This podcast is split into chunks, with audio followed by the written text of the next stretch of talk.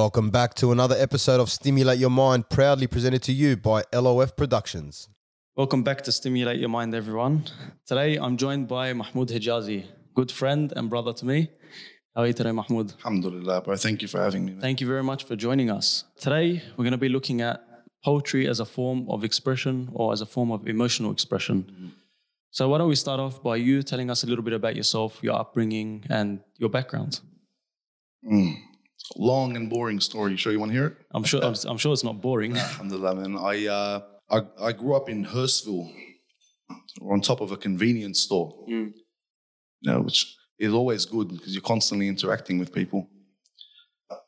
My parents, they, they started out with barely anything, man, which it's a fact I'm very proud of, actually. They built the life around us brick by brick. Alhamdulillah. My parents worked very hard, as I'm sure a lot of a lot of people's parents did. My father had a very non-conventional way of teaching me. He was constantly challenging my my beliefs. Anything that you know that I'd come up with, he'd constantly challenge it. Um, anything he'd teach me, he'd tell me, "Don't believe me, go check, go find it out."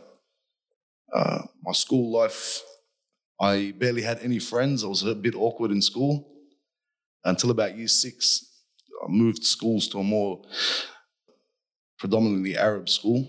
You're more comfortable. Uh, I guess they were more comfortable with me. Um, it's very funny. Like m- the way my life was was constantly switching between the two. So, in about year seven, in about year seven, my parents decided uh, that the following year we're going to move to Lebanon. They didn't like the way young men were turning out in Australia. Sure, many people that are listening, they know what I'm. They know Yeah, what I'm definitely. They understand where I'm coming from. My parents wanted me to understand my culture. So they decided that we, we'd move to Lebanon. So in 2003, it was in the middle of year eight, finished the second term, and then moved to Lebanon. And by then, you know, it was in high school. I had a lot of friends, and you know, it was uh, it was a good time, Mm. good time. Um, and then out of nowhere, I'm thrown into this new, strange place, this new big city, into a school where you know I barely spoke the language at the time. I knew I knew Arabic how to carry myself, but you know to to be, uh, I guess, free thinking in your Yeah. in your own mind to like articulate what's what's on your mind, and you can't really do it the same way. That's right. You know, and now I'm back to square one where I have no friends and I'm getting bullied. Again. Yeah, yeah. I had one friend. His name was Hussein Boosi. Mm. I don't know if you've met him. I'm not sure. There's a lot of boosies. Jafar Boosi's brother. ah, yes, yes, yes. Yeah, yeah. He was. It was me and him for a good year, and then the second year I was there, in 2004. That's when a few more people from Australia moved there. Um, that constant changing, you know, and and always being aware, especially when you're, you know, from a very early age, you're meeting a lot of people, meeting a lot of different different minds, and that Yeah. It's it's it's it's very noticeable. You take on so much, you take in so much. But what what really really got me to the point where I was at, I took a like a process to really notice what was going on around me. It was probably the second year I was in Lebanon, and my friend Hussein Boosi, I was at his house, and our families were very close, very close. His his mum was like a second mum to me, and she had a conversation with me, you know, trying to you know console me. And I told her I don't I don't feel home. I don't feel like I'm home here. Yeah. And she told me something. She said, one day you're going to be all grown up. And I was very young back then. I was, I was 14, 15. Yeah. Said, one day you're going to be all grown up. You're going to be able to go where you want, live where you want. If you let this time pass you without taking it on as an experience, it'll be a waste of time. But if you if you stop and you know smell the roses, as they say, Appreciate it. appreciate what's what's around you. Uh, take lesson from what's around you. This experience, it'll make you a better person in the fu- in the future. It's very wise. A person of more substance, and and I took that on board. I took that on board, and then along with another with another thing that that I was taught. You know, these things usually come out of hard times, Mm. that, and someone gives you a piece of advice. If you're actually listening, there's a lot of things around you that can help you. Definitely. One of those things was uh, my mum teaching me to really be conscious of your past without going into detail what exactly. But I, I took that on with an obsession. I started learning about my grandfather's life, my great grandfather's life, and my great great grandfather's life. Wow. I wanted to get to know these individuals who are gone from this earth that are in my family tree. I wanted to understand their characters. And you know, I, I started learning more about the place where I come from. South Lebanon, Jabal Amil, Jabal Janin, as they used to call it in history.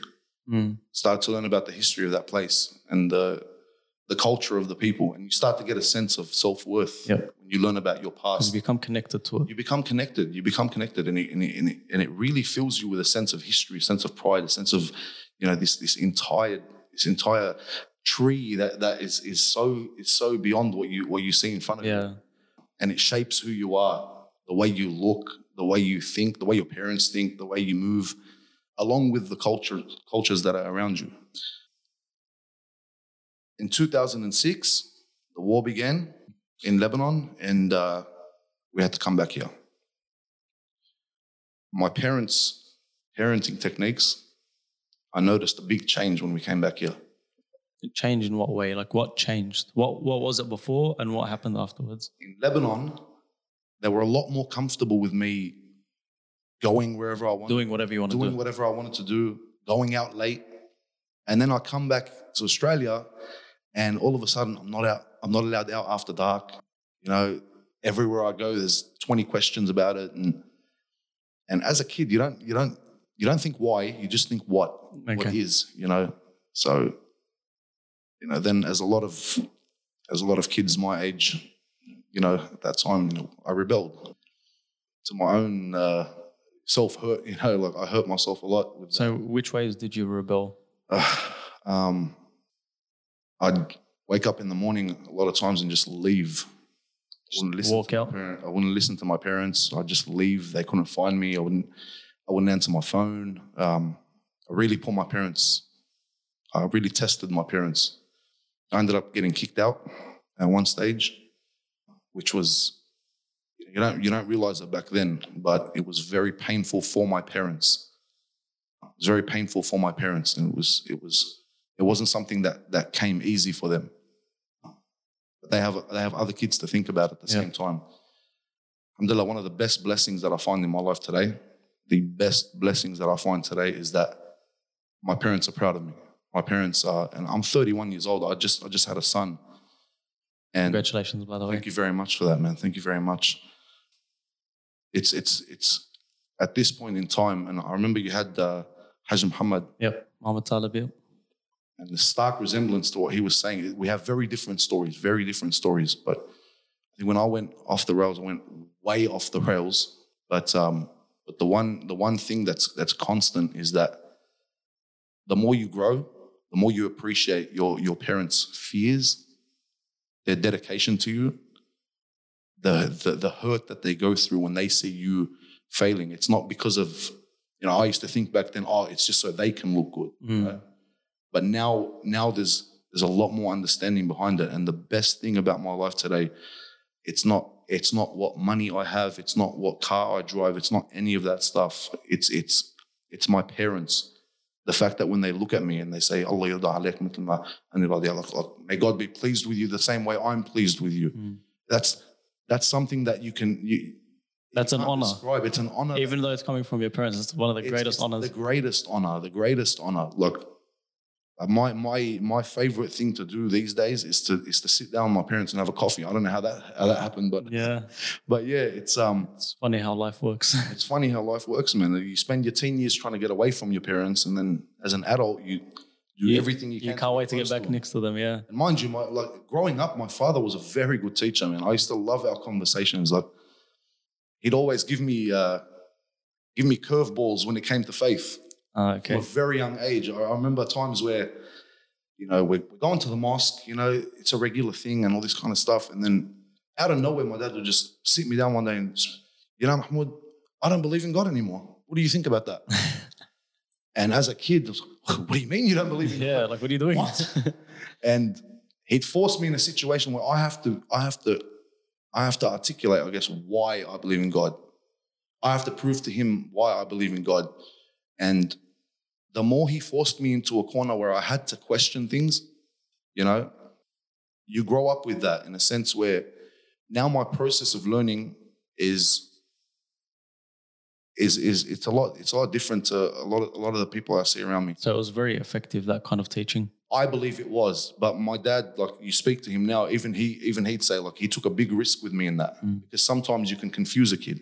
No, of course, You know, of course. sometimes you can you can push a kid too far and you might confuse him or you might lead him to areas where you know he's not able to you know comprehend certain things. My dad was always branching me out to different mindsets and different mentalities and but the one thing that uh, I, I think he taught all of us, but with me he focused on a lot was was knowing the difference, you know, you know between between uh, good and evil when when it came to tyranny, when it came to oppression, being able to recognize oppression. My my house was just full of that, and it wasn't just about our people.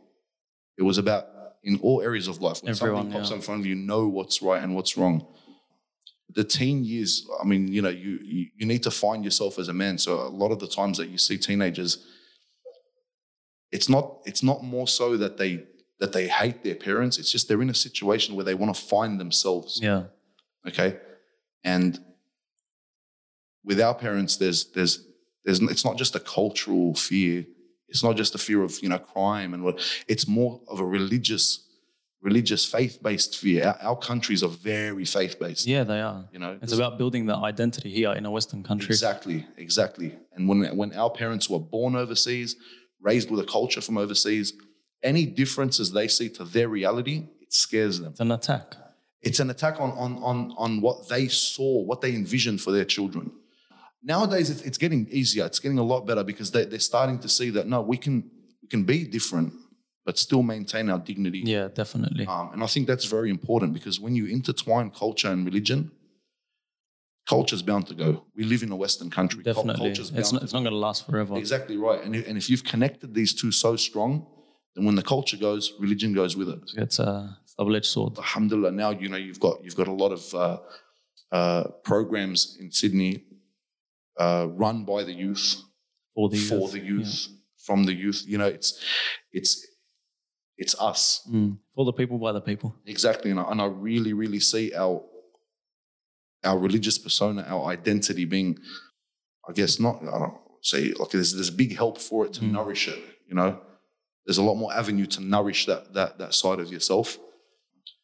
Yeah, man, it's uh So you mentioned something about um, your father's method of teaching all of you. So you have three brothers and two sisters. Mm-hmm. yeah Was his method of of yeah no, teaching very different with your other siblings? very different, very different. My dad played it safe with the rest of my brothers and sisters because Was it because you were the oldest? it was it was he he tested me more than anyone because he had that belief that the oldest turns out a certain way, the rest will follow him. Do you believe that had um, that something to do with culture as well? Being That's being the first culture, yeah. first son. Yeah, like that's yeah. that's big in Arab cultures. you know, your is. son is the one that's going to carry your name, and It's definitely he's going to be you. He's going to be you, basically. It's definitely culture. I mean, I, I believe in, in parts of it. I mean, look, everything around us has its positives, negatives. Mm. Look, one of the things that I loved about my upbringing, my father was very involved in a lot of different. Uh, not involved himself. I mean, he was he, he had a lot of acquaintances, a lot of friends in in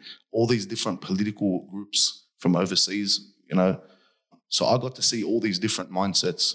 Um, communists, Syrian nationalists, all this kind of stuff. I, I interacted with a lot of these different uh, different worldviews, different mindsets, and that. Um, and you you start to realize, look, the more if someone's raising you to constantly be be the type to question, you know, in the right way for understanding and whatnot, you start to see that majority of these worldviews, they've all got their positives, Definitely. they've all got their negatives.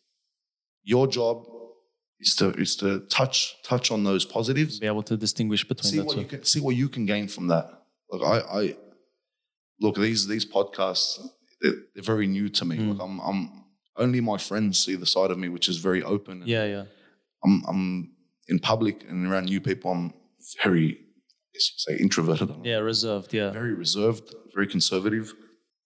It's yeah, this is new territory for me, man. Talking about all this kind of stuff, like it's uh, That's all right. So let's let's take a look at the influence of your childhood on you.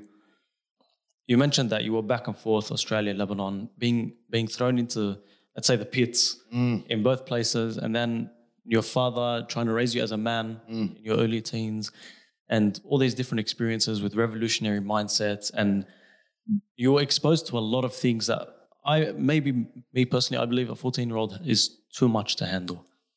Mm. It would have been a lot to take in, a lot of a lot to process, and hence why you were able to rebel so easily. Yeah, look, I, I know what you're getting at. I'll, I'll, I'll tell you the, the major, major mistake that my dad made. Mm. All right. And we've had this conversation many times. I love my father. My father is a beautiful man. He's He's a, he's a great very man. intelligent, very intelligent. One of my favorite people in the world. Yeah. One major mistake that my dad done with me that he didn't do with anyone else, and it was because of that whole oldest oldest son thing. From very young, I mean, like five years old, six years old. So no one was allowed to to give me pet names, you know, Hamada and all this. My mum used to, even from two years old, no one was allowed to give me pet. Actually, I realized that yeah, all your siblings have have Yeah. nicknames, nicknames except you. Except me. I, my mom was not allowed to give me a nickname. The one major mistake that my dad made was from a very young age. Into element, you're a man. Mm. You want something, you go get it. Don't ask me for this, you go get it. So by 11, I was taking the car. so you took it literally. I took it literally. It's like it's like you're telling me to be a man, but with none of the uh, The manly things, supposedly. with, with, with none of the positives that come with being a man. Like, you know, at the time, like, you can drive. I want to drive. But um, but yeah, like you, you start to want to you start to want to grow up too quick. He'll sit me down with his friends and, and he'll always teach me, you know, speak your mind. I had this conversation with uh, with my father-in-law. Um, we were talking about levels of respect. I said respect still exists today, but it's in a different form. Um, and that's up for interpretation. You know, my, my father-in-law's generation was the the generation that would respect without question and without you know without any resistance. That's actually a very, um, if you look into Arab history, mm-hmm. that's actually very prevalent. Mm-hmm. That mm-hmm. you take someone for their for their worth, yep. and as a man, if he gives you his word, you respect him, Yep. regardless if he's lying or not. You take him for his word. Yeah. Whereas now It's very different. it's very different. I mean, uh, look, some people would look at it as disrespect. I don't see it as No, disrespect. I don't see it as that. you know, uh, like I see a lot of a lot of kids these days. That look, you can't just get away with it with a kid today and tell them, you know, do this. Mm. It's not that they're, it's not that they're being rebels or anything. I don't. I, maybe they are to a certain degree, but what I see most of all is the question why. Mm. Kids are constantly because they're exposed to so much that you just telling them do this or do that, it's not enough for them. So that's the. I'm not. I'm not saying that I'm, I was there. You know mm. where these kids are. I'm just saying like between me and my father, my father-in-law, like his generation, how they viewed respect. My dad taught me different. My dad taught me it doesn't matter how big or small or this or that. You show respect, of course, but you speak your mind, and that didn't happen before. So mm. Yeah, yeah. It was very different. yeah. it was, it was a bit of a culture shock. Definitely. for, you know, for me and my father-in-law getting, Definitely. getting to know stage. Yeah. And that.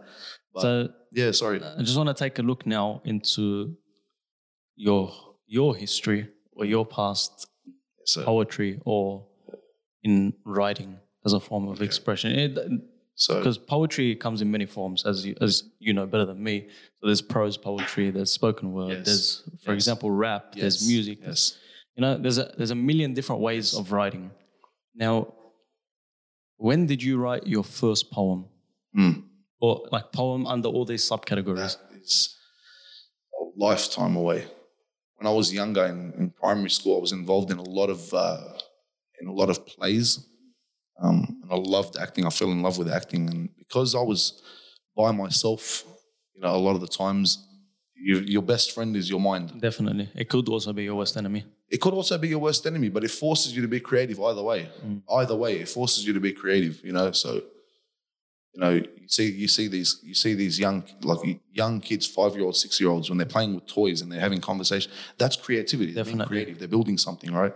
So the creativity was there, but where I started putting pen to paper was the second time that you know. Uh, I, I became friendless, if you want to say. Like, Yeah. When I went to So when you went back to when I went Lebanon, Lebanon, yeah, and uh, and I literally felt like I couldn't walk out of the door. Everything was strange. Everything was strange. I used to get bullied at school. I walk outside and you're the you're the Aussie guy, you know. So everyone, You're not one of us. yeah, it- it's it's not so so much so you're not one of us. Everyone wants to poke, you know. Everyone wants to. You're you're a stranger, you know. Mm. Get a reaction out of yeah, it. get a reaction out of you, and it was and sometimes it would lead to like very hostile confrontations and that. I remember I was sitting down at home and I was watching Oprah. Yeah. Not that I was so into Oprah. It was Yeah. just It was just on. it was just on, and uh, and that movie with Will Smith, The Pursuit of Happiness. Mm. That's a true story, and they had the guy that it was based on was speaking to Oprah, and at one stage in the interview, he goes, "I just want to say uh, thank you." So he thanked Oprah. He said because uh, something you said when I was younger saved my life. And this guy had been talking. It was a horrific story. Like what I don't want to talk about what this guy had been through because it's very like graphic. But like, um, at 14 years old, he, he said that he heard Oprah say that when when you're going through something, uh, no matter how bad it is, write it down, whether in poetry, whether in a diary, whether in uh, storytelling, you know, you know, uh, script writing, Yep. however you want, just write it down for yourself. You don't even have to show anyone. It's just for your own self. And he said, so I started writing, and then I said, you know what? Let me give that a try. So I was about, I had probably just turned 14 or just before I turned 14. It was a lifetime away, but that's when I first started writing. That's when I first started writing. I was writing raps. Yeah. I was into my into my rap music, and it's uh, another thing, Yeah. lifetime away. Um, I loved rap because of because of that wordplay The expression. all Yeah. about the, it was all about the expression. Like you would you would live a story through someone else's words, Mm. someone that you've never met before, someone that you've you've never even you've never even been in their country, let alone their neighborhood, and you feel like you know every corner and street. And I was fascinated by that. I was fascinated by people's ability to do that. And I started writing. And I, and, I, and I felt at one stage in that early, early days, in those early, early days, I felt like this is how these guys must have felt. It's like a sort of like a freedom. Mm. It was very therapeutic. And everything I'd go through, everything I'd go through, even when I started to gain my confidence in Lebanon, I've been put in a lot of situations which were tough situations. And a lot of times, you know, you come out better, you come out stronger because of those those situations. And when I'm constantly writing all these things down, you feel like you feel like not not not self-important where you where you think you're better than everyone else, but you feel that that sense of self-worth. Yeah. It evolved from me writing about my experiences to me writing about things I'd come across, pieces of information, or I'd have a conversation with someone. I was around a lot of a lot of like my dad's friends and a lot of older people, and they were very well read. Like these these people were very very well read. Like these mm. people were activists and and people in politics and whatnot. Some of them were journalists. Some of them were you know in the military. Meeting all these different people and their their kind of very very strong views. Learning about learning about life through their eyes, I guess you can say. I shifted. My dad was always talking to me about revolutionary figures. Mix that with the fact that I'm now meeting all these people. They're like superstars, you know. Yeah. Yeah. And that shaped my writing where I started writing more about political things and my love of history intertwined with that. I started I started writing about you know, the struggles in the Middle East and whatnot. And my whole writing just became you know, I wrote about a lot of things. I Mm. read about, you know, I read about love. I read about uh, you know, you know, things that, you know, young kids would think about, you know, like some of it wrong, Mm. you know. It was real Yeah. regardless whether it was. I'm very hesitant to say this because I don't want people to take it the wrong way, but I wasn't looking at the sense whether it was halal or haram. Okay, that's why I'm very hesitant Yeah, to say that because I don't want people to think, hey, it's okay, go just uh, you know experiment. with. No, you're not endorsing Yeah. it. You're just uh, you're endorsing it, I'm taking a, a look at yeah, what it was. exactly right. So for for better or worse, this is reality. Mm. This is what I'm seeing. Right or wrong, I'm not here to. Say, I'm not here to say that. I'm not here to. I'm not here to analyze that. I'm just Yeah, here we're analyzing poetry. Exactly. You know, I'm here to to to just write, Mm. just write, and and yeah, it was. I I never thought I'd ever perform in front of anyone. I was probably writing. I was probably writing for nine years before I ever performed a poem or read a poem to anyone. Mm. So I, I just want to deconstruct a few of the things that you you you touched on. So you mentioned that your your poetry range, uh, your t- poetry topics range from things about love, Mhm. your experiences, politics, struggle. Mhm. So I want to take a look at the the early days, Mm. the early days. So did your poetry or your your writing of rap, for example, that form of writing, did it assist you in in your time of struggle? So when you were being bullied, when you felt like you didn't belong, when you just felt alone, you had no friends. Definitely. Definitely. What it did, look, one of the things that you go through when, when you go to a new country, when everyone's treating you like the leper, you know, because your words come out wrong and all this kind of stuff, you start feeling less than yourself. Mm. Being able to write something that's sounds so good, you know, Mm. and being able to like, uh, I guess, make yourself a superhero in your own in your own writing sort of thing. It, it gives you it gives you that self worth where you're like you get stronger as time goes along. I don't think I'd I don't think I'd have the same confidence within my own thought process, within my own actions, and that today. If I didn't write, it, it, it, it was therapy on a different level. It was the best thing. I found that this is what I found. I found that it was the best thing that a person can do for themselves. So you found that your writing definitely assisted you in getting out of a tough situation. 100%. It gives you perspective, not just about yourself, but about the world around you. Did it open your eyes to things that you would have never thought about or understood? Yes, yes, because the more you get into it, you start to realize that like there's only so much you can go in your writings with yourself. So it drives that hunger to learn about something a little bit more. I want to know about this more. I want to know about that more. So I can put it into my writings. Like, how far can I take this? It starts off as that therapy, but the more you do it, the more you do it. Like right now, even though, like I said, around new people, I'm not Yeah, yeah. talkative and that, but that's not. That's just me. I, I feel like there's a. I don't know how, how I can put this. I feel like there's a strength and power in in, in secrecy and Oh, definitely. Quietness, you know? but when it comes to sitting with my own friends, my own mates, and that, you know, like when you're able to talk to your friends, when you're able to really, really articulate what you're feeling inside and what you're thinking, So express you yourself. Express yourself. It helps you learn. All right. Imagine a room with three, four people who read, explore, watch, uh, really, really devour life that, that that's happening around them. They, they they they notice every situation, and these four people are able to articulate. When these people get together, there's nowhere to go but up. You constantly bounce off each other. You learn from each other. Uh, whereas sometimes you'll have a person who's very very quiet, even with his own friends.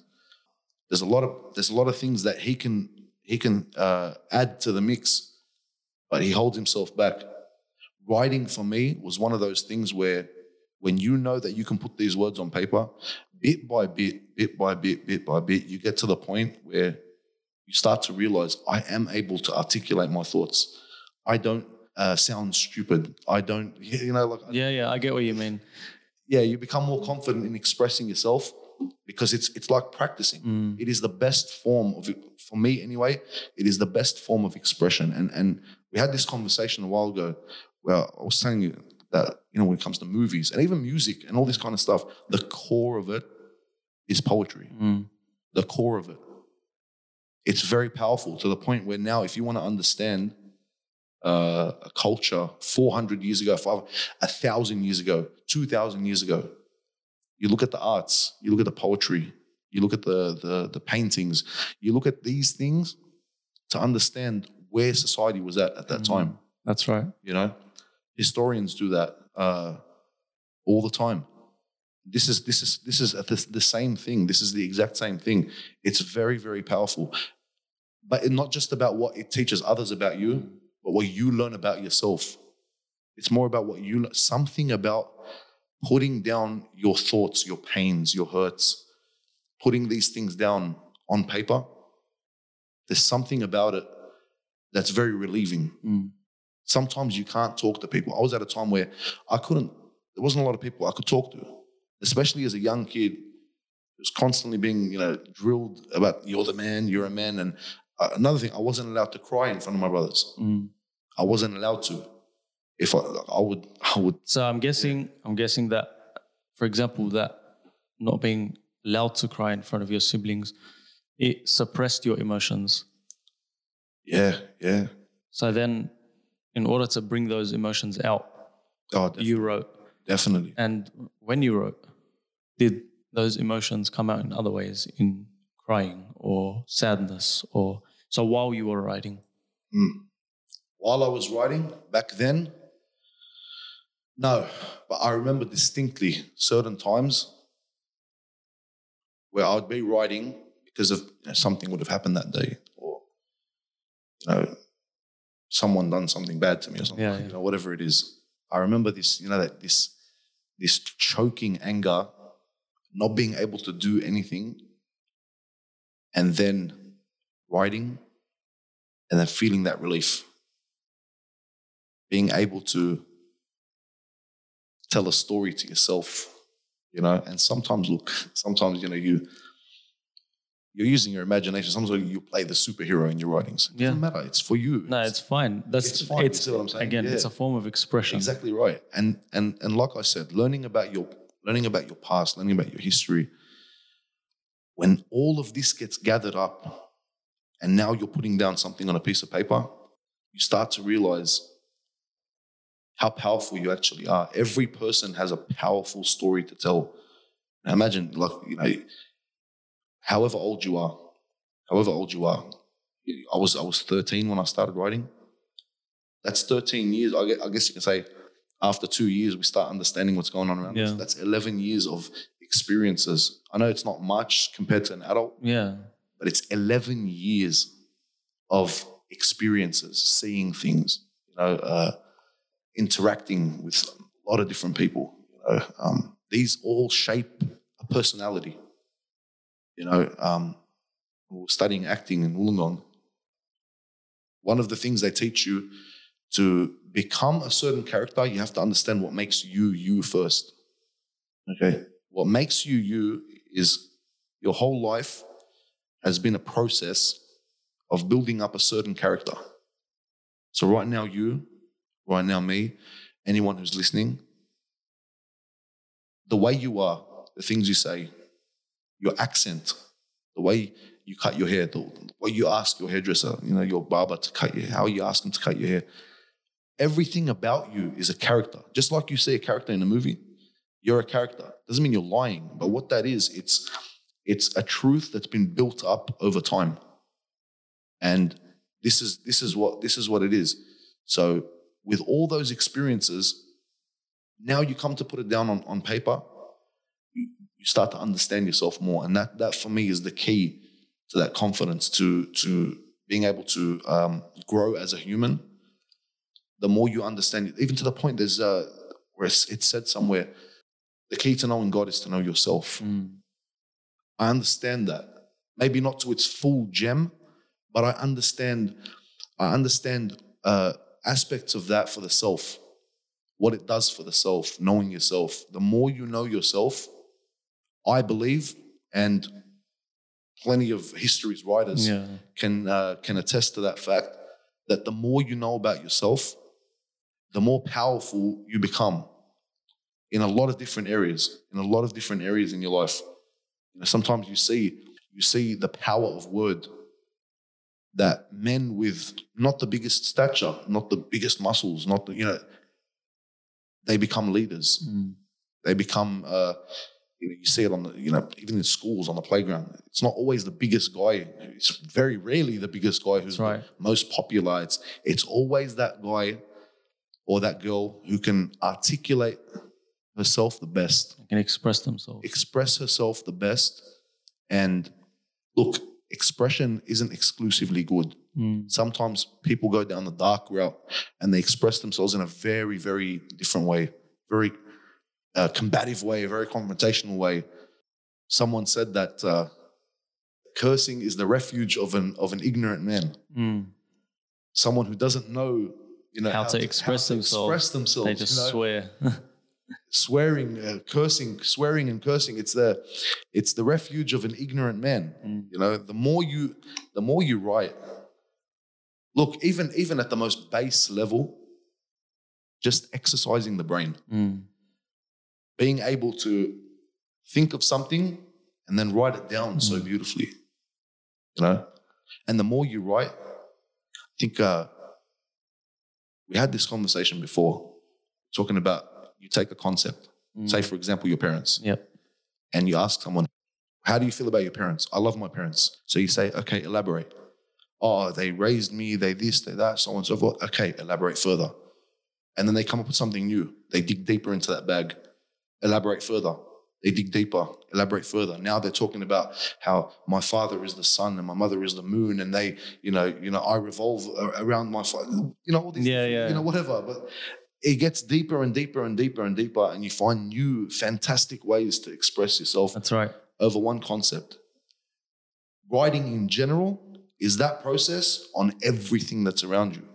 One key thing that if I could, if I could impart, you Mm. know, I'm no one to impart anything, but I'm just saying for what I've found has helped me out a lot. It may lead you to some dark places, but it will eventually lead you to a very beautiful place. Is being the type of person who never lets experiences go by him uh, frivolously. Mm. Every conversation that you have is important. Every experience you have, even hanging out with your mates, just a normal hangout. Okay. If you can't, if you can't take something beautiful from this, you tell me what's uh, uh, what's more beneficial.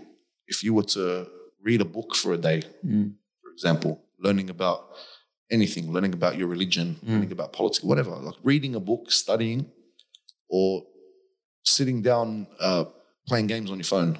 It doesn't take a genius to That's tell right. me what's more beneficial. That's you know, right. experiences should be looked at the same way. Whenever you, whenever you lose a loved one, take it as a lesson. What can I learn from this? It's not about, it's not about what someone else wants you to learn from it. Okay, you're the one that's experiencing. Yeah, you this decide what you want to learn. you decide what can I take from this? How can this benefit me? How can how can this help So me? essentially becoming the leader of your own journey. Exactly, exactly. And and and and writing, my God. It my makes God, you a leader. It doesn't just make you a it doesn't just make you a leader. It may not make you a leader, but what it does, it makes you a good mediation in life, like for your for your own experiences, where the more you write, the more things you start to notice. Remember how we're talking about digging into that bag Yeah. of elaboration? Okay.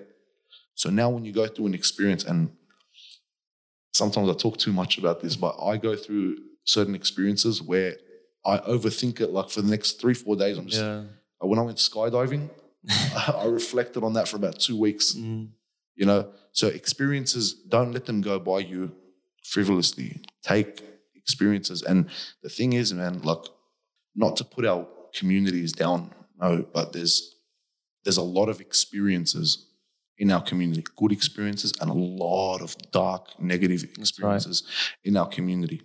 People going down very wrong paths, people going to jail, people dying, uh, uh, all different forms of, you know, all different forms of challenging times, you know, and then on top of that, you put the stigma of, you know, coming, you know, we're the second generation, Yeah. you know, it's putting putting that stigma on, and then you've got family overseas that you have to worry about who aren't eating as much as you are, they don't have enough money. That's right. It's a, it's a lot to take It's a in. lot. And it's it's uh, mentally draining as well. It is mentally draining. But the thing is, notice one thing. You come from Iraq. I come from South Lebanon. Our countries both have seen many, many wars, Yeah, trials that no other country has seen.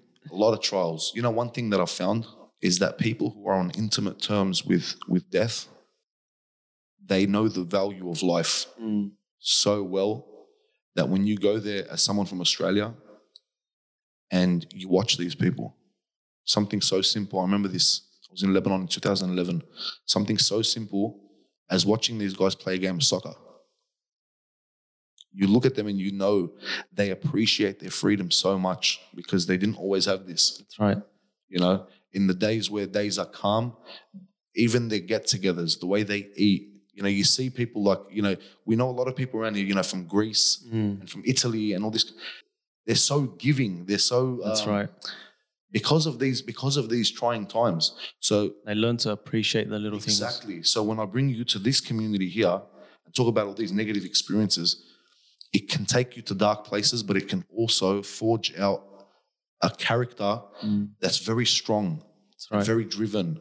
It's about how how you take it as a lesson, how you manipulate it to be your to be benefit you. It's not about manipulating it, but it's it's it's about extracting the positives from it. Mm. Extracting the positives from it. You know, you, how do you make a gem? How do you make a diamond? Pressure, yeah. this kind of stuff. These- Constant pressure. this is what makes the most precious things in life Mm.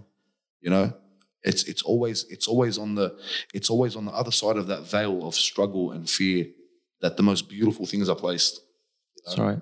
that's what I, that's what I mean when I say like for for young for young you know uh, young adults young children who are going through these trying like these trying times writing for me was that catalyst to strengthen myself and it saved my life in the sense where when I went out into that dark wilderness by myself Mm. how I was able to find myself back, okay, was being able to, uh, like I said, ex- extract the lessons from these bad experiences and from the good experiences. Yeah. When someone comes to talk to you, you listen different. You might not listen on the spot, you might not take it on board on the spot, but it means something to you. That's right. And these are all building blocks that that that build that house of safety around you. Mm. You know. You went from writing about your experiences, your feelings, your emotions, and basically expressing yourself to yourself. Mhm. Now, I remember you told me that you, you had kept a journal for yourself, and those things were just for you. Mm. But then, as your writing progressed, so you initially started writing rap, and then you progressed into into other things. So, for example, you mentioned uh, the next stage was looking at the these revolutionary figures, Mm. these politics, and and the struggles of the Arab world. Yeah. How did your writing change? once you find something that captures your heart, a lot of your writing becomes based on that. I already knew myself, Mm, I guess you can say. Um, you're always learning about yourself, definitely, it gets to the point where now I'm comfortable. You know, um, you became more confident. You became mentioned. more confident. Mm, Um, I became more confident. I wasn't, you know, I stopped accepting uh, being bullied. mm, like I said, the second year as well, a lot of a lot of my well, a few of my friends from Australia moved to Lebanon as well, and then we had our own little group, and was good times. There was a lot of good times, even though it just didn't feel like home. There was a lot of good times. But now my writing, it changed. It changed to the point where I was so enamored by these figures because I spent a lot of time at home, and you know, for the first for the first ten years of my life, my dad was constantly working. My mum was constantly working. So whatever they could do to help us out with our schoolwork, that was basically it. And then at, at night, I'd have these conversations with my dad. But they really took took on their, like a new level once we went to Lebanon. Because now my dad, when we were there, we were comfortable. My dad wasn't really working, and now I spent a lot more time with him. And these these conversations took on, you know, they they became a lot deeper. And by then, you know, I was I was 14, so I can take on a lot more. yeah. So now my dad's teaching me about, you know, a lot more of these figures in depth. He's teaching me about a lot of these revolutionary figures in depth, uh, taking me through the 60s, taking me through the 70s, taking me through the 80s. Um, and that was that was a time that you, you can't write a script like That's that. That's right. Uh, It was a movie in itself. it was a movie in itself, revolution all around the world, and uh, people standing up and people rising, and and and you know, you ask anyone that was around at that time that was involved in in all these movements, whether the West or the East, it doesn't matter. It was people felt like at that time they were a lot more informed. Being informed is being powerful. When you're intelligent, you don't fear the greatness of this guy or the castles or the palaces or Mm. whatever, you know? A lot of people were very educated at that time. They were very they, they knew how to stand up and say no. They didn't have as much. I guess the only thing you would know, fear was your own ignorance. Yeah, yeah, yeah. A lot of these movements that they belittle now, like the hippie movement. Mm. You know, you- Yeah, I rem- yeah, it- it- they're funny. Like when we watch movies and Yeah, yeah. uh, the way they make them look. But majority of those people were uni- university students That's and right. professors and that. that's right. These weren't dumb people. Most most revolutions were led by the educated, the academic. Yeah. Exactly. Like the sacrifices that people made, you know.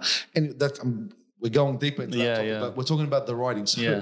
because of these things, I was enamored by it, and it just it, I fell in love with it. I fell in love with all these different figures, and You began writing I about it. began writing about them. And then I also felt like, as an Arab, as a person from South Lebanon, people can take this however they want. Mm. I felt like I could connect to that.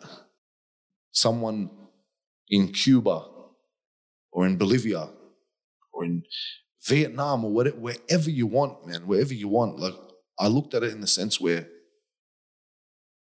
we are we are among those ranks, Mm. okay? In our lands, we are among those ranks, and people can take that over they want. Yeah. But I felt special. I felt I felt blessed. You're part of a movement. I wasn't exactly part of it myself, but like just being from there, like I said, know your history. Yeah. And then when you realize you've got a whole a whole history, centuries worth of people uh, rising up against oppression, never being the ones to attack Yep. other people, you know, Always standing up for the little guy. standing up for themselves, for the for the for their own land, for the you know for the simple things, mind you. That they, weren't after castles. They were they Uh. were after. The little plot of land, for "Look, example. let me till my land in peace. You know, Let me farm. Ma- let me farm. Let me pick my my my. Let me raise my children the way I want to raise them. Exactly right. Like Let me. yeah. very simple things like even to now like even now like you see them now 20 years of an avenue where they can do what they want i look at my village in lebanon Aitarun.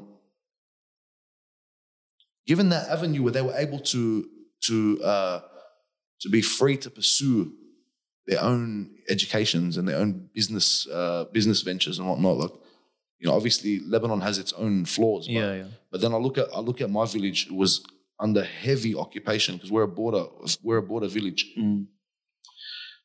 After the um, after the year 2000, and Israel's now out of Lebanon, constantly seeing that place excel year after year, year after year, to the point now they have a recycling plant there. Uh, they have a have a, a factory where they make like uh, a yogurt and milk and and all they process that and all that kind of stuff. They have another factory that uh, um, extracts the oil from olives. There's a lot of there's a lot of uh, work. There's a lot of work going on there. People are very driven. You know, they're able to um, they're able to build among themselves. You know, Mm. I'm very proud of that. Like you, you know, you look at these things and and knowing what people are going through. Because I was very inquisitive at that time, because of the way my dad my dad was kind of drilling, you know, uh, drilling me to question. Yeah. I was very inquisitive. I wrote a I wrote an essay in uh, in year nine in Lebanon about the civil war. And I was going around interviewing people that had experiences and the things you find out, and the people's experiences, it's like, how did you survive that? Not in the sense of uh, your life, in the sense Yeah. of mentally, how did you survive that? The things that you come across, it's it's it's amazing. It's amazing, like when it, when you compare it to your own blessings and your own comfort Definitely. it's amazing. Having having said that, these became my my they, my superheroes. Mm. These became my uh, Inspiration. my inspirations, man. And then all my writing became about this subject. I was very proud of where I came from. I was very proud of being on the side that sees uh, sees oppression Mm. and and stands up against it. Uh, at least even to see the difference, because there's a lot of people that, that don't see the difference. Yeah, they'll, they'll see these figures as, you know, as uh, as troublemakers, as, Yeah. you know, terrorists, even whatever you want to call it. You know, but these people are leaders of nations now. Mm. They're the ones that gave people self worth. They did. They did. They did. Um, look, I don't want to get on this subject only because like there's a lot of people that might disagree with me on it. You know what I Mm. mean? But that, I'm just saying that's what became my uh, my direction in my Yeah. writing was all about that. So do you have um, any examples of things you wrote regarding Uh. regarding that topic or that using that inspiration to be something you wrote about or something you began to express your feelings about? You told me it was very enriching and Yeah. you you became inquisitive and you just loved that uh, that feeling of you know belonging to something even though it's just a thought. Yeah. Um, this was a long, long time ago. It seems like a world away, man. Mm. Arise, stances, revolution. Come these words from the cranium. Mm. And I was given strength to go from thinking them to saying them. Mm. Over through my mind, I'm replaying them. Remember where I'm from, forefathers, I'm not failing them. Forefathers, I'm not failing them none. From Bilad al Sham is where my tale begun. Mm. And since the foreigners came in with guns, we blocked the roads with Jordanian sons. My mother Palestine and my father standing firm up in the mountain of Jenin. Split it up in teams when the French brought the guillotines. The world turned its back, but it's our field salted. Those are our children's screams.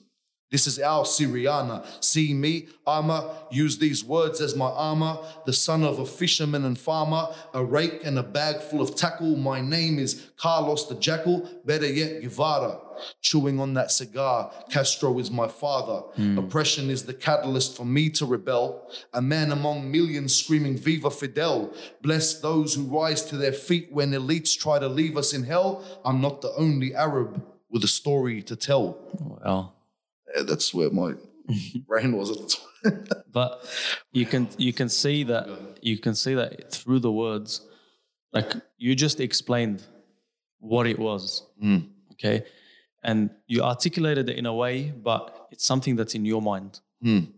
But then you put it to words. You put it into like writing Yeah. in a form of writing that like rhyme or um, like even the hand movements hmm. you get what i mean it became an expression of exactly what you felt Yeah. and Some funny times, man. no, but like you look at it as okay. So the way I'm seeing it is, I know you're the one being interviewed and all that, but Nah. just a just a little two cents from me. I'm just looking at the the progression now. Yeah, yeah. So it went from this kid who was in a land that's not foreign to him, but it's Oh, it was foreign. It was. there you go. foreign, It yeah. was foreign territory. Yeah, yeah, No friends. yeah. being bullied, the language barrier, and a culture shock, and you know your your dad hammering you, be a man, Yeah, yeah. and you're sitting there like, how can I be a man with no friends? How can I be a man? yeah, no, it's true. Like Yeah, we've all felt that, and then you put pen to paper and spoke about your experiences, for example, Mm. your emotions, and that became your out. Yeah, And then you move that basically built your character. As you mentioned before, you're, you're always building a character. You get what I mean? That your haircuts, you're right. Yeah, now it's your writing that's assisting that. And then that moved on as your father started having these more of these conversations with you, and these conversations developed even more. And you started building a persona, not just a character, but a persona now. Like you are someone who has a mentality, who has a thought process, who has, um, you know, a belief system, who has something that like gives them self worth yeah, you begin to express yourself in the words you just showed through the revolutionary figures, your your pride in your homeland, and yeah. you know your belief in standing up against oppression. What happened next? Then I came back, Australia. Still had that drive to write, Mm, but it took a very dark turn. mm, Um, sometimes, and this is for parents out there, there's two things you can do when there's a lot of wrong around you, and you want to keep, you want to protect your children. Okay. Sometimes a parent's fears, and I, I- I'll never put blame on my parents. It's not about blaming them, but, uh, but what happens sometimes is sometimes your fear ends up doing the, you know, having the opposite effect of what you're trying to achieve. mm, When you don't understand something, sometimes your best, uh, uh, your best avenue is to reject. yeah. And not a lot of our parents understood what was going on around us. They had a very caricature idea of what Australian streets. Again, the influence of our culture back home. Yeah, yeah. And and when we came back, like I said earlier on, I wasn't allowed out after dark. Mm. Um, and now I got friends. So that's another thing. Mm. My friends weren't look look. They're not. They weren't bad friends, but what they what what they had were bad tools. Mm. There's a difference when uh, you go through a trying time, and let's say you got you got two friends. One of them is religious. One Mm. of them is on drugs. Yep. I will still call them both good friends, but the tools that they have to relieve you are very different. And that's where it's important where your friends are. And this is where you start going down very bad paths. I had bad friends who were doing bad things. And, you know, my parents was like, they're gonna they're gonna get you to do this and they're gonna get you to do that and all this kind of stuff. My friends weren't doing that. Mm. And they actually weren't. You know, you hear some kids now, they'll tell you, but my friends don't don't ask me to do this and that. Yeah, maybe you're right, but it's not. It's not. It's not. That's not where the key is. Every one of us will go through a day. I don't care how religious you are. I don't care how non-religious. No, you are. definitely. Every one of us will will will go through a time which where we'll hit rock bottom. Yep. In those situations where we stop caring about ourselves, and it usually happens in your teen years. Yeah, yeah, definitely. Okay. This is where your friends will affect you without even meaning to hurt you.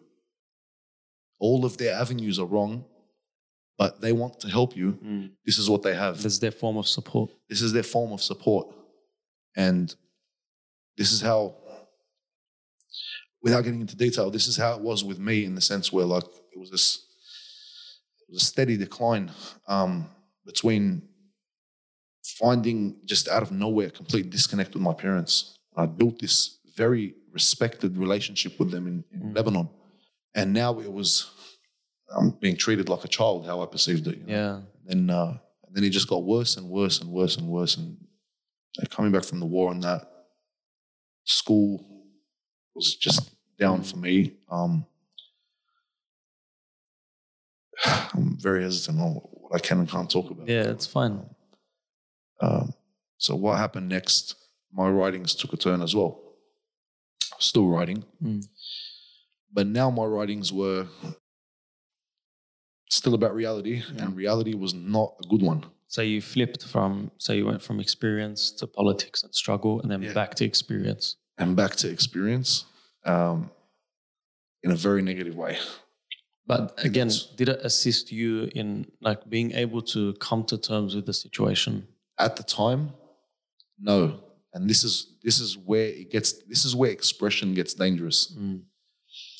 Where expression gets dangerous is when you start to glorify in yourself something that you know is wrong. Okay. Okay. I was taking very bad things, um, things that I had no right to. So, if someone comes from a loving family, okay,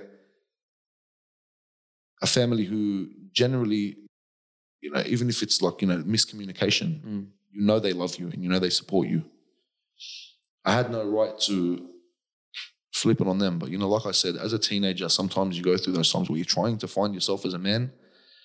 And the further you go, sometimes, you know, you can really hurt those around you. Yeah, very dangerous definitely. time, very scary time for a parent. And I appreciate that now. Like I appreciate my parents' struggle now. But yeah, um, I was in a big decline spiritually, uh, mentally. I wasn't interested in much of anything, you know. And uh, okay, then what happened? Then I got into acting. My sister, in a in a attempt to help me, uh, gave me an interest. Uh, she, she, sorry, she took something that I was interested in, and found a way to get me to build on it. Mm. So I started acting. I ended up getting an agent. I ended up doing. Uh, I had some TV jobs. Um, and then from one of the TV jobs that I'd done, I ended up getting a very good agent. Suggested that I go study um, acting in uni. So I went and studied in Wollongong. And in that year, that was the year that I started to, I guess, come home. Mm. You're veering back to Yeah. your Yeah. initial your initial spot. Yeah. Uh, there's an individual in our community. You may know him. His name's Hajj Hassan Rida. Mm. Hajj Hassan Rida initially got me involved in those religious plays. And like I told you, I always had that passion for acting. Yep. And I was deep in it. Like the same attention to detail that I gave my poems, I gave it to acting as well.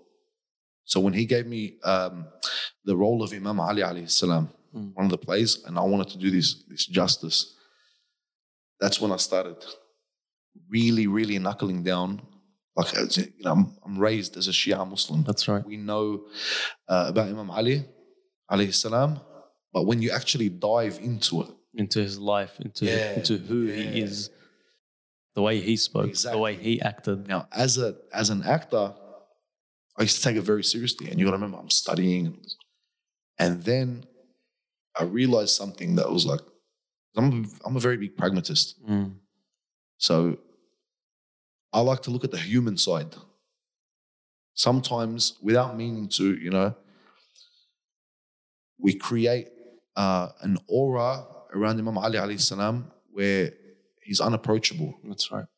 whereas he's very approachable. Mm. But if not the most approachable. Yes, but out of everything, out of everything you can learn about an individual, his story baffles me. Mm. We've had many of these conversations. right.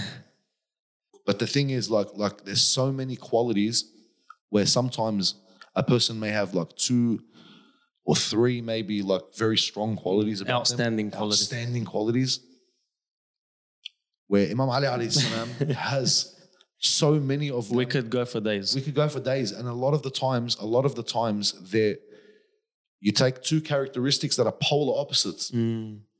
and he he he gives both of those characteristics such a purity Mm. So Even his his his generosity with the poor, or his his innocence when he eats, for example, these and then him on the battlefield. and then him on the battlefield and then him even the way he even the way he spoke mm certain hypocrites mm. and uh, certain uh, violent mm. kuffar. Some of them would even approach him with kindness. We had this conversation yeah, before yeah. where Amr ibn Abdul Wud tells him, he tells him, uh, Imam Ali alayhi salam tells him, Adu'uka, Adu'uka bin Nizal, mm. uh, then come, I challenge you for a duel. Mm. And Amr says to him, Why, O son of my brother? Mm. For by God, I, I would not I do not like to kill you I would not like to kill you Mm. لا أحب أن أقتلك Imam Ali Ali عليه السلام replies ولكني أحب أن أقتلك Mm. He says but I would love to kill you Mm. Why did he say this? And this is from a man who in the same battle when and there's different narrations Mm. of, what, of what Amr done Mm. but all of them the constant is he done something to anger Imam Ali Mm. alayhi salam Imam Ali walks away Mm. he just said I would love to kill you That's and right. he walks away when he's angry. How do you how do you analyze a character like that? Yeah. I know that that's it, and that's just a small example. Yeah, that's one example of a life that was. many many things. Yeah, things. yeah, yeah. So, in wanting to give that role justice, I started to move away from uh, haram things in a way where it's very memorable for me. Mm. Because one thing I got to realize about myself is that I was never going to get away from my friends, my bad friends. Yeah. So I devised a plan, and I, I want I want the young ones to listen to this, the teenagers to listen to this. If you've got bad friends, I got to the point where I knew I had to get the circle away from me, not me Away from the circle. Away from the circle. No matter what we'd be doing, sometimes there'd be some Yeah. going on. I would force myself, even when I don't feel like it, I would force myself to talk about religion. Mm. And one thing I realized when you just when you just don't shut up about religion, these kind of friends, one by one, They start to disappear. they start to disappear. Mm. They go into the wind. Yeah. We finished the play. And then I had about six months, no more friends. Wow. I was home. I was, you know, I was going to work, but no friends. No one called me. And then I had a book called Hoddatul Da'i. I don't know if you know it. Translate it for us. What's that? Um, Da'i means like the, you know, when you take a kit to work, like a like a lunch bag mm. or hmm. something. It's like a, or, or, sorry, like a tool, a ah, tool case. Ah, Iddatul Da'i. Yeah, Iddatul Da'i. Mm. So the, Uh, the toolkit of a of a of a supplicant. Yep.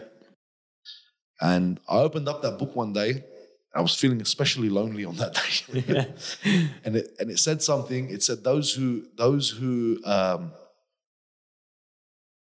those who seek the love of Allah subhanahu wa ta'ala should be willing to accept the hatred of every man on earth. wow. Now it doesn't say seek the hatred of every man on Yeah. earth. A sick. the- Okay. It just says uh, should be willing to accept. So if everyone's going to hate you for loving Allah subhanahu wa ta'ala, Accept it. you should be willing to accept that. Mm. Okay. That's why uh, the Holy Prophet, the Holy Yeah. Prophet says to Yes. Salman, if you see all the people walking one way, Imam Ali walking the other, he goes, follow Imam Ali.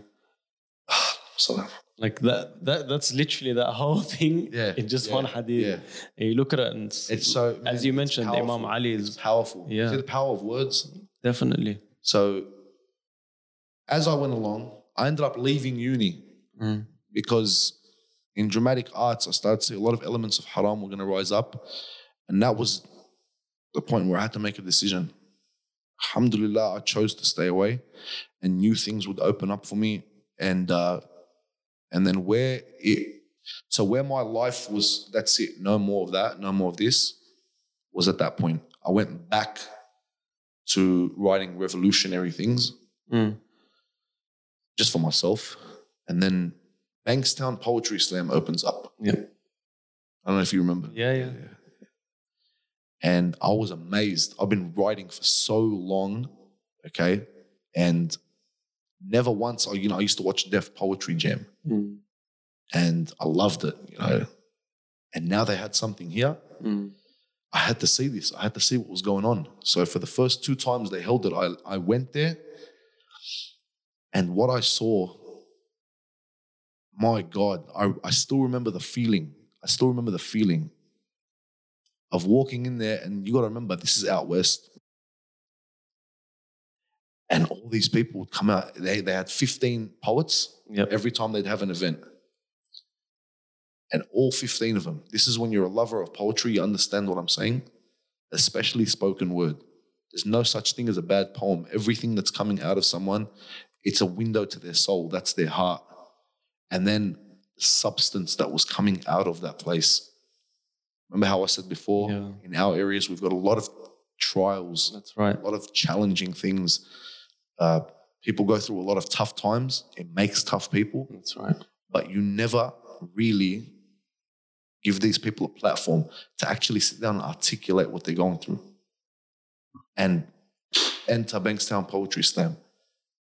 Kids as young as 15, 16, people as old as 50, you know, 50, 50 something, whatever, and everything between. And everyone's coming in here and they're, and they're sharing experiences. Uh, you know, they're sharing fears, they're sharing struggles, they're sharing good times. They're stomping their feet, telling you how strong they are. You know, young, timid, uh, timid men and women. You know, really, really being empowered by what? Not by money, not by status, by words. For a, for a timid, a timid young lady or young man to stand in a room full of people and, and speak words that force you to stomp your feet, Yeah. click your fingers, and was just a surge of, of this of this of such beauty. Like, it, it was so beautiful to me. I was so oh man, it took me, it took me, it really, really took me. And then I decided I wanted I wanted to write. I wrote a very long poem, and that poem is this it's it's gone from history. my brother accidentally formatted my phone, Oh no. and I'll and no one recorded it. Ah. It was the best poem I've ever wrote in my life. Mhm. I'll never forget it, and I, I get upset thinking about it today because I I put everything into that poem, and I got voted first. Oh, in first, um, it was very nice. Like I was I was very like you know very humbled by that. I went the next two times, came second, and then I came first again. Mm. The last time I spoke was what it was very painful.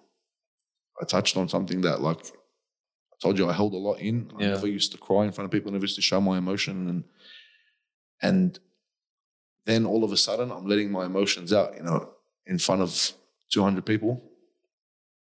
Um, it was it was it was freeing. But then I something pulled me away. Mm. Something pulled me away after that. It was like when you're so used to not showing your emotions, I showed my emotions that time, and then when you walk away, there- there's that regret that comes in. Yeah, there's- it overshadows you. Yeah, and I hid. Mm. I didn't go back. Painful, like it hurt. Like it was, I was going through a very tough time. Um, I just lost a couple of family members. One night after the other. I left it. I actually stopped writing completely after that point. And then I can't even tell you how long after that it was. Mm. And this is how I got into Ahlul Bayt poetry. I get a call from Hajj Hassan Rida again. Mm. It's my big brother. It's Yeah. the guy who pulled me out. You know, like I, I, I owe him so much, man. Like he's he's he's the person that like I really like. I really like follow, try to try to follow in his footsteps in terms of drive, in terms Yeah. of that that character, that that confidence of a mu'min. I learned that from him. I'd never seen before like someone who was in like who was powerful uh, for being a mu'min, and you know not being belligerent and swearing and this and that. And you know we used to look up to gangsters That's right. and then I seen a man who's got, you know, every problem that a, that a guy can have, every problem that a guy can have, and and I know some people, you know, with tired eyes and just you know a painful look in their face, say, yeah, yeah, yeah, I'm going through this, and alhamdulillah, Mm. you know. But when this person says alhamdulillah, like as a brother, like I, I don't know if you know if he's gonna hear this or whatever, but uh, from man to man, when he says Alhamdulillah and you know he's going through like, bro, some Mm. trying times, you really believe it. You really believe it. Like, anyway, he calls me up and he says they're having an event and the, the hashtag is I am Abbas. Mm. He asks me if I can write a poem. For him, believe me, bro, if it was anyone else, You probably would have said no. I would I would have said no. Mm. But because it was him, and he has that status with me of a big brother, straight away, Yeah. anything you need. I went. I wrote a poem titled I Am Abbas. And I read it. And from the process of writing to even performing, it was the most fulfilling feeling that I ever, ever, ever had or ever experienced in my writing. Ever. I cannot explain. And mind you, here's, here's something that, that's important to mention. When it came to Ahlul Bayt poetry, so as a poet, you feel very proud of what you write. This is my writing. This is me. I wrote this. And any any writer that's a constant writer will tell you that. Look at what I wrote. That's It's- right. It's a very prideful thing.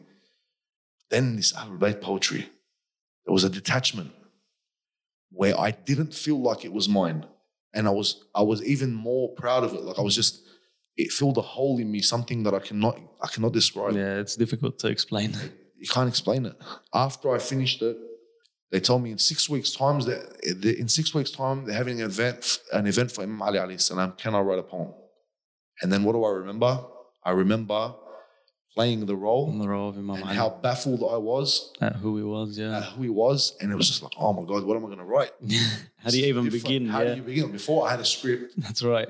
and it was a very generic script, like that was taken taken from a hadith, and then we we play out a, a, a play through these hadith. Now you have to express yourself. Now I have to express myself talking about Imam Ali alayhi salam.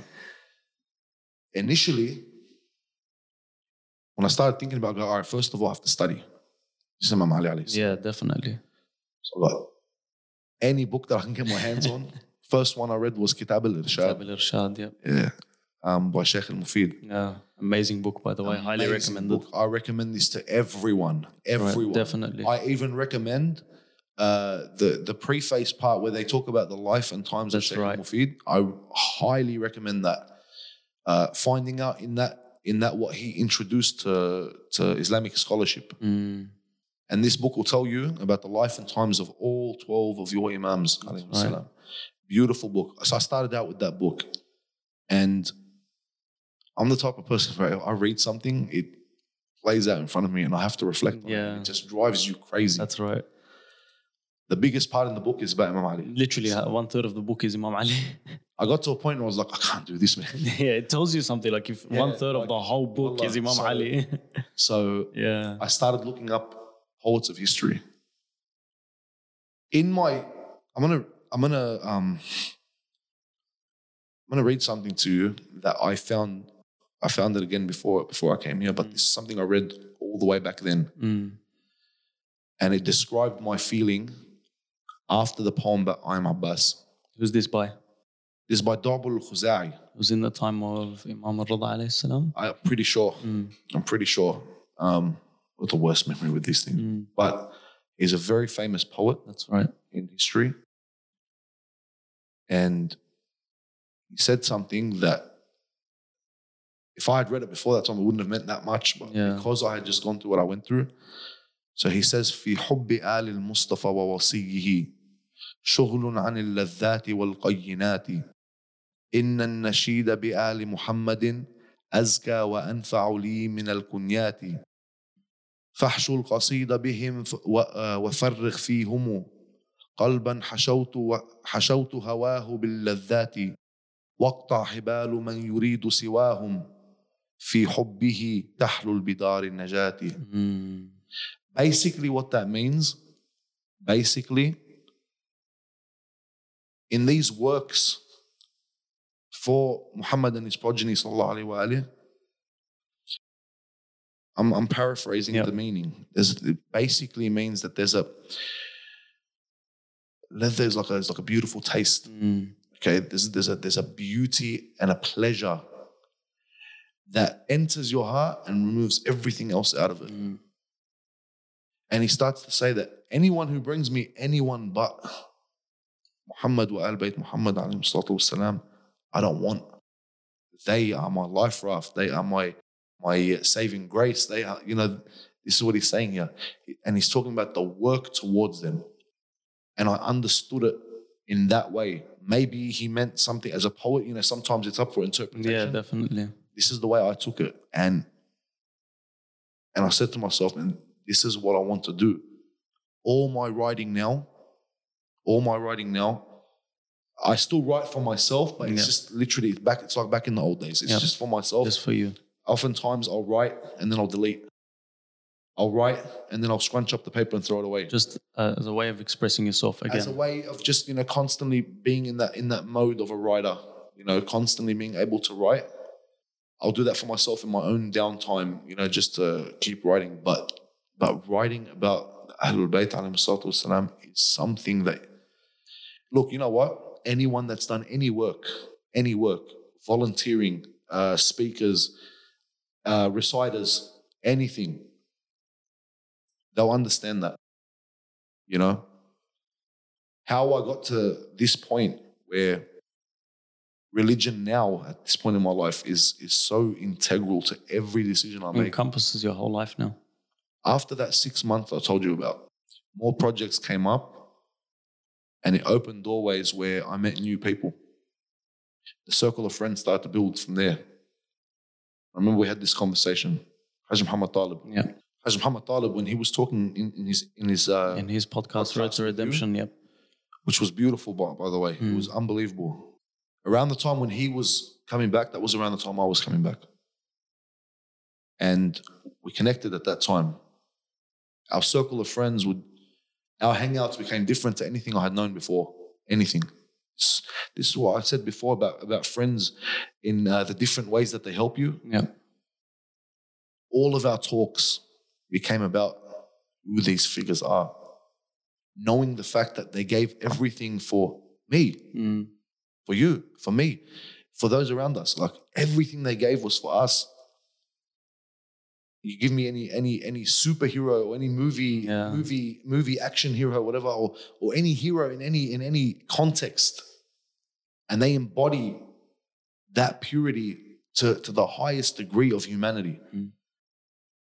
All our talks became about that. See, me and, me and Hajj Muhammad, like, we disagree on, on a fair amount of things. Which is a good thing, actually. which is a good thing. Yeah. It drove us to learn. We'd pick subjects.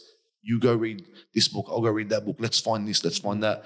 And I, I still remember distinctly, man, we had certain sahrat where you have about four or five boys, each one's on a couch with a book open, reading. And going back to words, words. The most powerful thing. the most powerful thing. You know, um, there's a there's a there's a writer, there's a writer who wrote uh, he wrote a little little uh, construction of a conversation Yeah. between Imam Hussein alayhi salam and Al Walid. Mm. All right, where he says, and this is this is a, solely about word, and it was so beautiful. Yeah. He says, so the story goes, Al Walid's telling him to give uh, allegiance to Yazid. Yep. Imam Hussein alayhi salam declines. He says, a person like that, I won't give allegiance to. That's right. So Walid tells him, it's just a word. You know, it's just a word, just say it. Say the word and that's it. And That's all you have to do. Like, Mm. just say it, just so you can be happy and whatever. Mm. Kalima. Yeah. كلمة إنها كلمة just, just say it to him and خلص Imam Hussein عليه السلام he says to him, he says to him كلمة he says to him أتعرف ما معنى الكلمة مفتاح الجنة في كلمة Wow. ودخول النار على كلمة Mm. وقضاء الله هو الكلمة Mm. الكلمة لو تعرف حرمة زاد مذكور الكلمة نور وبعض الكلمات وبعض الكلمات قبور Wow. بعض الكلمات تلاع يعتصم بها النبل البشري الكلمة فرقان ما بين النبي ما بين نبي وبغي Wow. بالكلمة تنكشف الغمة. الكلمة نور دليل تتبعه الأمة. عيسى ما كان سوى كلمة أضاء الدنيا بالكلمة. وعلمها للسي... للصيادين فساروا يهدون العالم. الكلمة زلزلة الظالم. الكلمة حسن الحرية. إن الكلمة مس... مسؤولية. إن الرجل هو الكلمة شرف الرجل هو الكلمة شرف الله هو الكلمة To translate that, words are very important. Literally, everything is Okay. words. It's the difference between life and death. It's the difference between heaven and hell. Exactly. It's the difference between an oppressor and the oppressed. It's Exactly. And it makes your reading different because now when you pick up a religious book, okay, this all, all stems from you being able to express yourself. right. Because now when you open up a book, it's not a book that you have to study and gruel through and all this kind of stuff. it's the bookie experience. Becomes an intimate, an intimate relationship with your imam, That's right.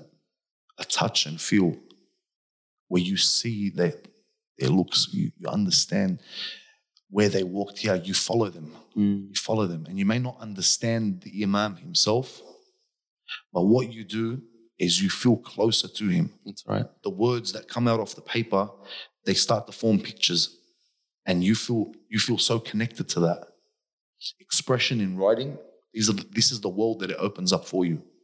These nights, what I'm talking about, when we used to ashar, me, Muhammad Talib, and, and other and other of these, you know, other of these great, great friends that that I will I- like I will have them as brothers, inshallah, for, until the day I die, inshallah.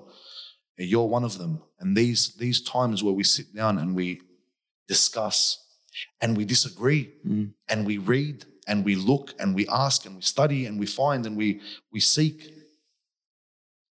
It all started from words. It all started from being able to express. I'm sure you've heard of the hadith. Uh, Nabi sallallahu alayhi wa alayhi, he says, Oh, my brothers, my brothers. Mm. Paraphrasing, he said, How, Yeah, yeah. how I miss them, basically. And the, the companions were asking, are we not your brothers? Are we not your brothers? What does he say? He says, No. He says, My brothers, Are the ones that will love me without seeing me. without seeing me, but what? They will love me from ink on paper. Mm. ink on paper. Imagine not having a relationship with ink or paper. Mm.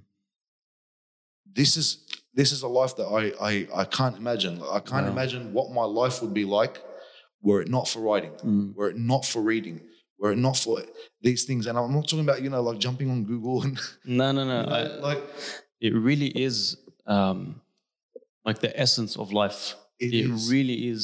Al Quran, Al Quran. I asked I asked uh, some of the. I asked you the same question. Mm. You know, when you look at the miracles that other prophets have brought, yeah. Musa alayhi salam split the Split ocean. the sea, yeah. Staff into a snake. Isa alayhi salam Cured the leper. cured the, the leper. He brought someone back from the dead. Yeah. But what would you rather? And I asked you this just on the level of an imam. Yeah.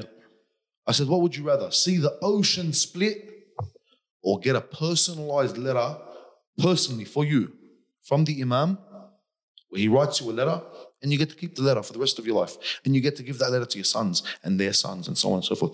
A letter, what would you rather? Personalized letter. Personalized letter. Cause. Imagine then I tell you, Allah subhanahu wa ta'ala has written you a letter for you personally Yeah. for him, for her, for everyone around us. Okay? But he's talking straight to you, Ummah right. Muhammad. Sallallahu alayhi wa alihi. He wrote you a letter. Words. This is this is the importance. This is the importance of, of expression. And believe me, the beauty of that world, it unlocks from your own fingertips when you're able to just sit down by yourself. Doesn't matter what it is. And believe me, people who think I can't write, if you can speak, you can write. You can write, definitely. Okay. Definitely. If you can speak, if you can look at something, look, if you've ever, if you've ever loved anything in your life, you're already a poet. That's right. Che Guevara once said, the revolutionary cannot be a revolutionary unless he loves deeply. What drives a man to leave his home and sacrifice and give and fight and die for something what that he just I don't think that, that's a good idea. Mm. No, No, it's love. for love. Definitely. for love. If you've ever loved anything in your life, you can write all these figures that I talked about, all these, you know, people who I, I learned to revere and all this kind of stuff. They were writers. Mm. They were writers. Maybe not rappers, Yeah. you know, or, or, or Writing, writing, as we mentioned in the beginning, it comes in many forms. many forms, many forms. But if you've ever loved anything in your life, ever, we had this conversation where you wrote a poem Mm. about ziyarah, and I knew, and I asked you, and you confirmed it. Mm. This is only because I've I've been there. I've been there.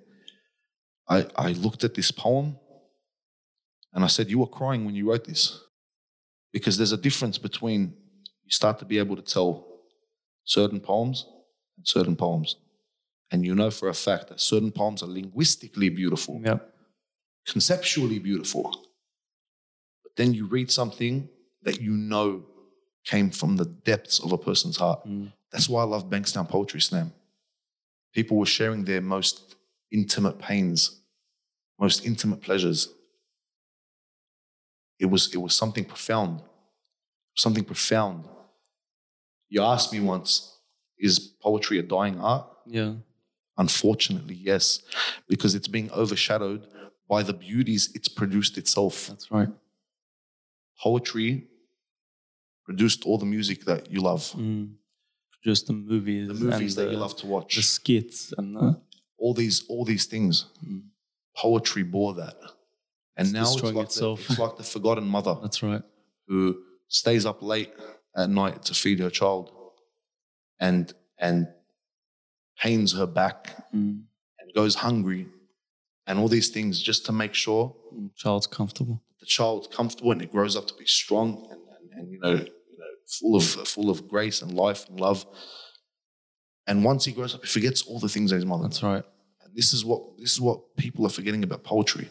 Poetry is the mother, is the mother of all art, all art.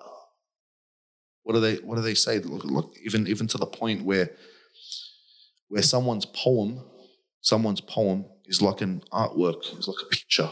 Right. People are, you know, constantly describing certain certain poems like a picture in your mind. You know, in you know, in in saying all that, you know, we touched on these things. What keeps you in a, in a positive mindset, right? What keeps you in a positive mindset? I, I said before that you know, you know, you can have good friends on both sides of the track. I didn't say you can have beneficial friends on both sides of the track. Right? People like yourself, people like Hajj Muhammad. Hajj Muhammad's road to redemption is a story that we can, it is poetry in itself. That's right. Okay. It is poetry in itself because we can all we we can all see where he's coming from and we can all uh, Take a lesson from it. uh, relate. We can all relate to that story. Doesn't matter how old, doesn't matter how young you are. The things that he he experienced growing up, uh, we can all relate. We can we can all relate to these things. Coming back to your origins, that's individual. But the why I say it's a, it's a, it's poetry in itself is because following someone along their journey, realizing look at all the commonalities. Mm. He has parents who are scared for him. Sometimes they get angry at you. Yeah. Sometimes you misread that anger. Sometimes your own self doubts take you to places that are ugly. Sometimes your own uh, your own view of, of self worth, you know, is enough to break you completely. Where you go against everything you were raised to be, or every or everything. I don't want to say raised to be like like our plan, like our life is already planned for us. But but when someone's trying to keep you safe, and then you purposely jump in front of the train, and then you wonder why it hurts five hmm. minutes later, you know, you understand that we can all we can all take a look at these kind of these kind of individual stories and see ourselves in them. That's right. Poetry is the same way. Poetry is taking an experience that we've all seen and giving you a new view on it. You know, Different angle, different angle. different perspective. Definitely. Very inspiring chat, Mahmoud. Thank you very much. Habibi. Really Very- appreciate very, it. sorry for carrying on. No, it's brilliant. Thank you. Thank you very much. Thank you for having me, bro. This was a pleasure. Stimulate Your Mind is proudly presented to you by LOF Productions. For more of our podcasts, where we try to cover all the interesting topics happening all over the globe and also the personal stories of people right here in our own backyard. Subscribe to Stimulate Your Mind on Apple or Google Podcasts, Spotify, or wherever you listen to your podcast. See you guys in a little while.